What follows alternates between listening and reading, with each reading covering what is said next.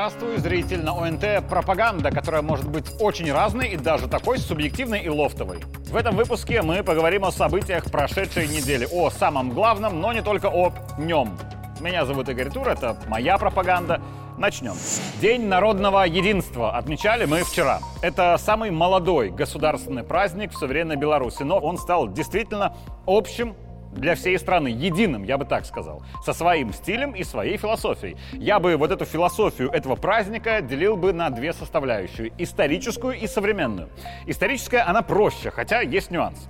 Я уверен, что все и так это хорошо знают, но тем не менее, 17 сентября 1939 года начался польский поход Красной Армии, в результате которого произошло воссоединение Западной Беларуси и БССР, то есть Западной Беларуси и Восточной. Хотя, как уже отмечали многие эксперты, говорить говорить о воссоединении с Западной Белоруссией не совсем корректно, потому что в такой формулировке кажется, что речь о каких-то вот не самых обширных территориях на западе страны, хотя на самом деле речь о без малого западной половине Беларуси.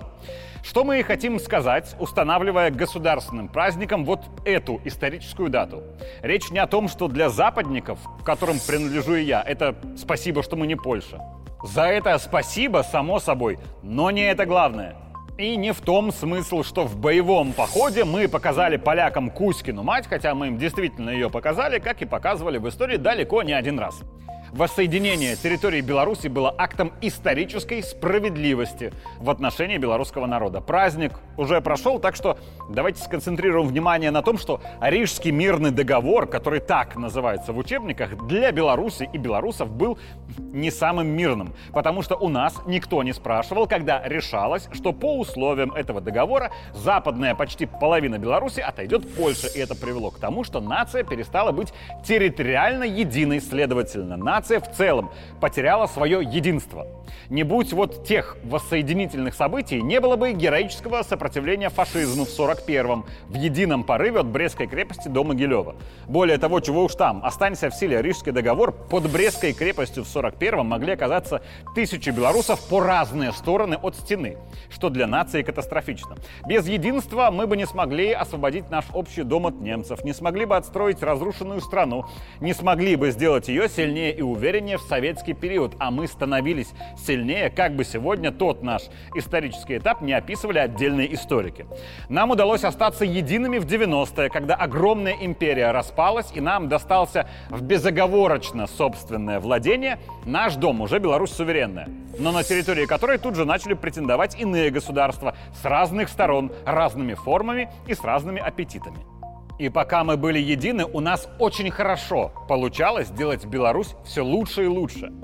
В 2001, когда мне было 12 лет, моя младшая сестра пошла в первый класс. И я очень хорошо помню ее детство. Самое счастливое благодаря любящим родителям, но сложное для взрослых, которые очень старались, чтобы этих сложностей не заметили их дети. И то в 2001 все уже как-то в Беларуси налаживалось едиными усилиями всей страны во главе с президентом.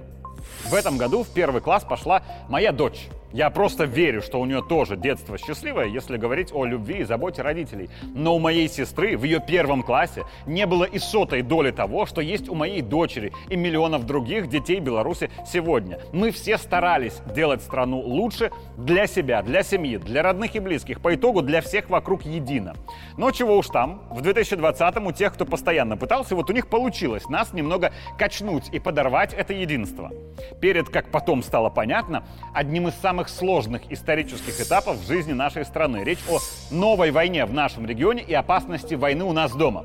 Звучит пафосно, конечно, но это правда. Если мы не сохраним единство, мы получим войну у нас дома. Это современная философия Дня народного единства. Вчера в Минск-арене на большом торжественном мероприятии в честь государственного праздника была демонстрация этого единства, демонстрация всем, кто внутри Беларуси и тем, кто за ее пределами. Белорусам чужого не надо. При этом помните, я обращаюсь к народам соседних государств. В случае агрессии против Беларуси мы не будем рисовать никаких красных, желтых, черных или голубых на злобу линий. Она есть, эта линия, государственная граница. И вы знаете, что у нас есть чем ответить. Поэтому давайте жить дружно, по-соседски, как это было в лучшие времена нашей истории. Мы не агрессоры. Наш народ, по сути, не может быть агрессором. Мы никому не угрожаем и никогда не будем угрожать. Это не наша политика. Да и объективно мы никому не можем угрожать. Но себя защищать, будь мы сильными, слабыми, мы обязаны. Это наша историческая роль наших поколений, живущих сегодня в Беларуси. На прошлой неделе, кроме торжества в Минск-арене, я в преддверии Дня народного единства побывал еще на мероприятии в одном из районов Минска как спикер и просто как папа в гимназии у дочери. Я был колоссально рад видеть, как детям прививают единство, уважение к государственному флагу страны. И всю неделю я вот пытался для себя найти ответ на вопрос, а что мы сегодня хотим сказать этим праздником? И я для себя остановился на слове «справедливость» которое я часто слышу от Александра Лукашенко и которое, на мой взгляд, сегодня краеугольный камень нашей идеологии. Еще недавно мы почти не вспоминали про то драматическое время, период расчленения нашей Беларуси пополам. Это время не принято было вспоминать во имя советско-польской дружбы, которая, как тогда думали, будет вечной. За Бугом это приняли за слабость. Но урок выучен. Время показало, что наше благородное стремление жить в мире соседи не оценили. То воссоединение страны было возвращением справедливости. А сегодня мы едино хотим очень простого – мы считаем, что было бы справедливо нам самим решать, как мы будем жить в нашей стране. Мы считаем справедливым самостоятельно, а не по чьей-то указке определять, как мы относимся к нашему прошлому, как развиваемся в настоящем и каким мы видим наше будущее. Справедливо будет, если пути развития нашей Родины, которые поддержало абсолютное большинство граждан, будут придерживаться те, кто считает как-то иначе считать как-то иначе можно. Но изначально, вообще-то, демократично, а не так, во что сегодня превратили демократию, значило справедливо. И те, кто в меньшинстве, они должны подстраиваться под большинство, а не наоборот. Не должно большинство граждан вынуждено дуть в попу тем, кого мало, по причине того, что у них тоже есть права. Вот так точно несправедливо. Мы так не хотим. Но все мы еще и хотим, чтобы и наш общий дом был построен по принципам справедливости, чтобы те, кто сделал многое, был оценен и государством, и обществом, и не было бы, или хотя бы были единичными случаи, когда признание с премиями получает за то, что человек чей-то кум, брат, сват и прочая любовница. Наша белорусская справедливость – это когда у всех есть возможности проявить себя. Да, у кого-то стартовых возможностей больше, у кого-то меньше. Я не с Луны свалился, прекрасно это понимаю. Но если работать, стараться и не ныть, что просто хотелось бы все и сразу, то все у каждого в Беларуси получится. Ибо это гарантирует наша модель справедливого общества. И в этой модели справедливым было бы не только, чтобы люди, поворачивая излишне в свою сторону слова о социальном государстве, просили бы или требовали что-то для себя, но и чтобы от них в справедливом социальном государстве требовало что-то и государство. Спросил любого бизнесмена или другого успешного человека. В лучшем случае они скажут, что государством якобы не мешало, и на том спасибо. Мол, это все только мы, это все только наше, мы никому ничего не должны, потому что мы сами налоги заплатим кое-как, и на этом все.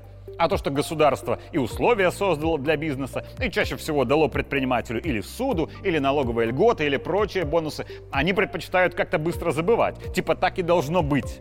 Но если у этих успешных случается какая-то беда, бизнес прогорел, приболели или бандиты напали, то все они бегут к государству, прося и требуя помощи и защиты, потому что у нас же социальное государство. Спасайте представителя социума. Вот так односторонне, неправильно и несправедливо. Я лично в этом глубоко убежден.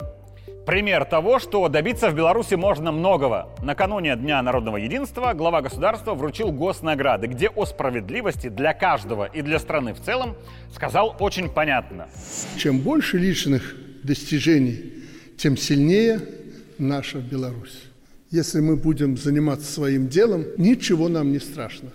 И войны у нас никогда не будет. Войны разворачиваются и появляются там, где люди перестают работать а перестав работать, ищут себе вот эту дикую страшную работу, убивая друг друга. И еще о справедливости, но уже не про День народного единства. На минувшей неделе у Александра Лукашенко были две международные встречи с Путиным и с послом Турции в Беларуси Мустафой Ожджаном. По сути и по наполнению, вот очевидно, что важнее встреча с российским коллегой. Просто многое из переговоров стандартно не публично до поры до времени. Но я лично, касаемо именно публичных тезисов, на первое место поставлю все же переговоры с турецким послом, потому что там было кое-что интересное от Александра Лукашенко. У нас большой интерес э, к вашей суверенной, независимой политике. Э, вы решаете вопросы так, как нужно турецкому народу. И в этом, конечно, ваш президент э, превзошел всякие ожидания, можно сказать, турецкого народа. Президент Турции Реджеп Таип Эрдоган – самая противоречивая фигура мировой политики, чего уж там. Анкара, с одной стороны, она член американского блока НАТО, но расширению этой агрессивной организации периодически мешает, а еще сотрудничает и в военной сфере со странами противниками НАТО. Турция вроде как ассоциированный член Евросоюза, но в Евросоюз не входит, хотя и очень давно номинально считается кандидатом. Решение Брюсселя Анкара в основном поддерживает, но может и вступить в жесткий конфликт по мигрантам. А вот на прошлой неделе Эрдоган вообще сказал, что если Турции понадобится, она с Евросоюзом расстанется. Эрдоган вроде как давний и надежный партнер Путина, но Анкара и Москва то зарубятся в небе над Сирией, то в туристической отрасли, то в зерновой сделке по Украине. Киеву Турция то поставляет байрактары, то отказывает в менее существенной помощи. Короче, у всего мира есть какие-то претензии к Турции и конкретно к Эрдогану. При этом весь мир все равно сотрудничает с Турцией и конкретно с Эрдоганом. Нас, как ближайшего союзника России, некоторые действия турецких властей тоже, мягко говоря, удивляет. А если уж откровенно, то некоторые решения даже шокируют. Но суть-то в том, что должность Эрдогана звучит не как союзник России, не представитель НАТО в Турции и не директор Турции по вступлению в ЕС. Раджеп Эрдоган – президент Турции, чья задача не делать всему миру или отдельным его блокам и странам хорошо. Его задача делать хорошо лишь для своей страны, для Турции.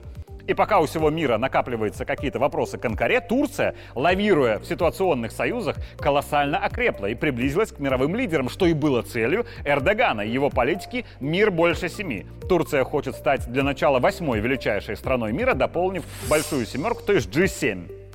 Мы вот сейчас говорим про американскую экспансию через голливудские фильмы, но не кажется ли вам, что экспансия турецкого кинематографа сейчас как минимум не слабее? И даже не турецкого, а скорее османского. И у кого угодно в мире могут быть любые вопросы к Эрдогану. И некоторые его действия кого-то, как партнера, могут разочаровывать. И исходя из принципов общей философской порядочности, говорить про турецкого лидера, конечно, можно долго. От зерновой сделки до выдачи Киеву нацистов из Азова. Только, кажется, Эрдогана это не волнует совершенно, потому что он работает на благо интересов только Турции, только турков и тюрков, потому что политика пантюркизма, что упрощенно есть возврат Османской империи с ее доминирующей ролью в регионе, сделала бы Турцию снова величайшей страной. Тем, кто говорит об имперских амбициях России. Имперские амбиции Москвы с и без того колоссальными землями – не дотягивают до польских, потому что Варшава мечтает о возврате когда-то Великой Речи Посполитой. Варшава в своих имперских амбициях не дотягивает до Парижа и Лондона, которые теряют колонию за колонией уже несколько столетий, а когда-то были сильнейшими в мире. И все они вместе взятые не дотягивают до имперских амбиций Турции, потому что амбиции Анкары строятся на истории, на языке, на религии, а сейчас еще и на растущей силе наследника Османской империи. Какие бы у нас не были вопросы к турецкому президенту, мы для себя, возможно, будем правы. Но если посмотреть на действия Эрдогана глазами турков и Турции, то Эрдоган красавчик. Потому что его дипломатия — это мастерство многовекторности, в которой Анкара сильно вариативнее Беларуси и изворотливее даже России. Но раз так, мне лично категорически понравилось, как президент Беларуси турецкому послу сказал прямо, что от нашего сотрудничества должно быть хорошо и Минску. Мы готовы делать все для того, чтобы э, ваша страна развивалась. Мы не благотворители, мы также от этого э, должны иметь и имеем соответствующий результат. И вот что касается результата и встречи Александра Лукашенко и Владимира Путина. Та самая фраза, которая широко обсуждалась оппонентами. Да, немножко э, победнели, беднее немножко живем, чуть-чуть совсем. Но я думаю, что будущий год у нас будет хорошим годом, и мы выйдем на досанкционный период работы нашей экономики. Давайте я на бытовом уровне попробую объяснить, зачем мы стали жить немножко беднее. Потому что в целом в масштабах страны это правда. Но это временно. Кто из вас, зрителей, менял место работы? Думаю, что многие, я в том числе. До того, как в 2014 году прийти на ОНТ, я работал на коммерческом радио, а параллельно был ведущим свадеб и корпоративов. Работать на радио в формате бла-бла-шоу было очень легко и просто, но совершенно недоходно. А все эти свадьбы, корпоративы, это было очень денежно. Но все мое нутро бунтовало, потому что я мечтал о том, чтобы быть журналистом, а не о том, чтобы даже за неплохие деньги развлекать капризных невест и подвыпивших родственников женихов. И вот осенью 14-го я решаю всю эту канитель бросить, прихожу на ОНТ и прошусь на работу. Несмотря на то, что я закончил журфак и опыт работы тоже имел, мое трудоустройство на самый престижный канал страны, оно не было легким. Человеку, который в августе на свадьбах заработал, ну, где-то тысячи полторы долларов, работая максимум три дня в неделю, остальное время готовясь, дома и кайфуя, предложили сначала неоплачиваемую стажировку, затем пару месяцев работы по договору подряда, то есть не в штате, то есть, скорее всего, с минимальной оплатой труда. А вот после этого когда-нибудь потом, может быть, и полноценный контракт. И когда я на все это согласился, с небольшим компромиссом, то люди, которые знали мой уровень дохода до ОНТ, говорили мне, что я идиот, раз согласился работать за еду но меня от этих всех свадебных денег воротило. А на ОНТ я договорился как-то так. Ребята, я не студент после универа, мне за что-то надо жить, оплачивать съемное жилье, покупать хотя бы картошку. Давайте так, я месяц максимум стажируюсь, то есть работаю бесплатно, еще максимум два на договоре подряда с минимальной оплатой. После каждого этапа мы садимся и обсуждаем. Да, да, нет, нет, без обид, это работа. Зимой я уже был в штате, потому что три месяца я работал вообще без выходных. Приходил к 9 утра, уходил в 9 вечера. При этом три таких месяца я жил гораздо беднее, чем в корпоративные времена, и еще долго после жил немножечко беднее. Но все эти лица на свадьбах, которые я уже терпеть не мог, я уже не был вынужден видеть ради неплохих денег. А вкалывая, живя немножко беднее, я спустя какое-то время вернул себе этот финансовый уровень и даже его повысил. Продолжая подчеркнуть жирным, вкалывать, потому что в нашей сфере, конкретно на ОНТ, закон очень простой. Кто лучше и больше работает, тот и больше зарабатывает. Так вот, мы как страна действительно сейчас живем немножко беднее, но со временем вернем себе тот уровень, который был у нас до санкций, вернем этот уровень и даже повысим. И при этом мы будем избавлены от необходимости видеть ради неплохих денег все эти западные рожи, которые очень давно уже видеть нам сильно тошно. Ради всего этого можно немножко и потерпеть, как я считаю. Тем более, что наш главный партнер очень благодарен нам за то, что мы порой готовы немного потерпеть и ради него. А такие, как Путин, ничего не забывают. Мы стабилизировали ситуацию, поставили столько, сколько надо было Российской Федерации, сколько правительство попросило, и ситуацию стабилизируем на наших общих рынках, если нужно будет еще сократить поставки на внешние рынки и для внутреннего потребления увеличить, это не проблема. Спасибо. И финальный штрих. Если бы у нас была не сильная президентская власть, а вот какая-то другая, то вопрос с сокращением поставок на внешние рынки, который решил Александр Лукашенко короткой фразой «не вопрос», мы бы месяцами обсуждали бы, дискутировали бы, вырабатывали бы компромисс, и не факт, что вообще когда-либо решили бы. Или решили бы, но поздно. И не было бы этого искреннего путинского «спасибо». И конвертировать бы это «спасибо» в выгоду позже мы бы тоже не смогли. Сильную власть нужно оценить за то, что сильный политик берет на себя ответственность, а не перекладывает на всех нас. Меня зовут Игорь Тур, это была моя пропаганда. Увидимся в следующий понедельник.